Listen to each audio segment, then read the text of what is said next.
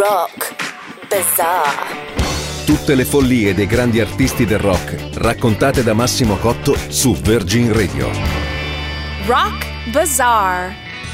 Questa storia dell'incredibile, ma è vera al 100%. È il 27 febbraio 1977 quando la polizia arresta Keith Richards all'Arbor Castle Hotel di Toronto. Gli hanno trovato un quantitativo di eroina e cocaina tale da tenerlo dentro per almeno sette anni.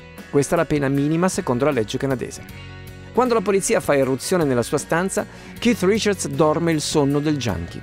Per arrestarlo la polizia deve leggergli i suoi diritti e per farlo occorre che il chitarrista degli Stones sia nel pieno possesso delle sue facoltà mentali o quantomeno sveglio.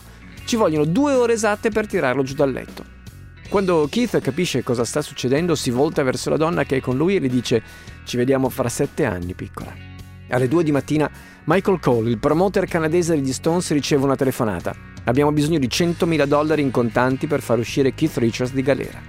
Cole contatta tutti gli strozzini di Toronto e alla fine trova i soldi per la cauzione. Il problema ora è il processo. Anche gli avvocati di Richards sono costretti ad ammettere che le possibilità di cavarsela sono infinitesimali.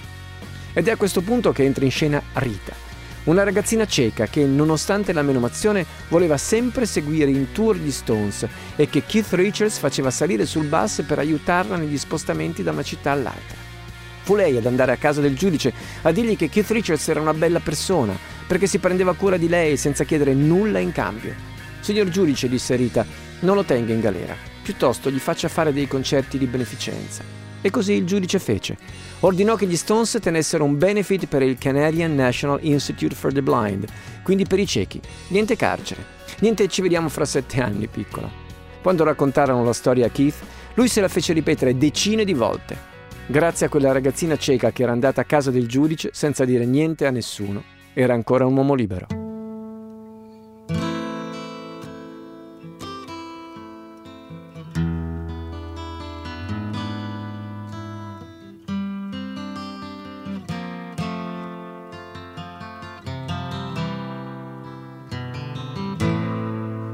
my angel.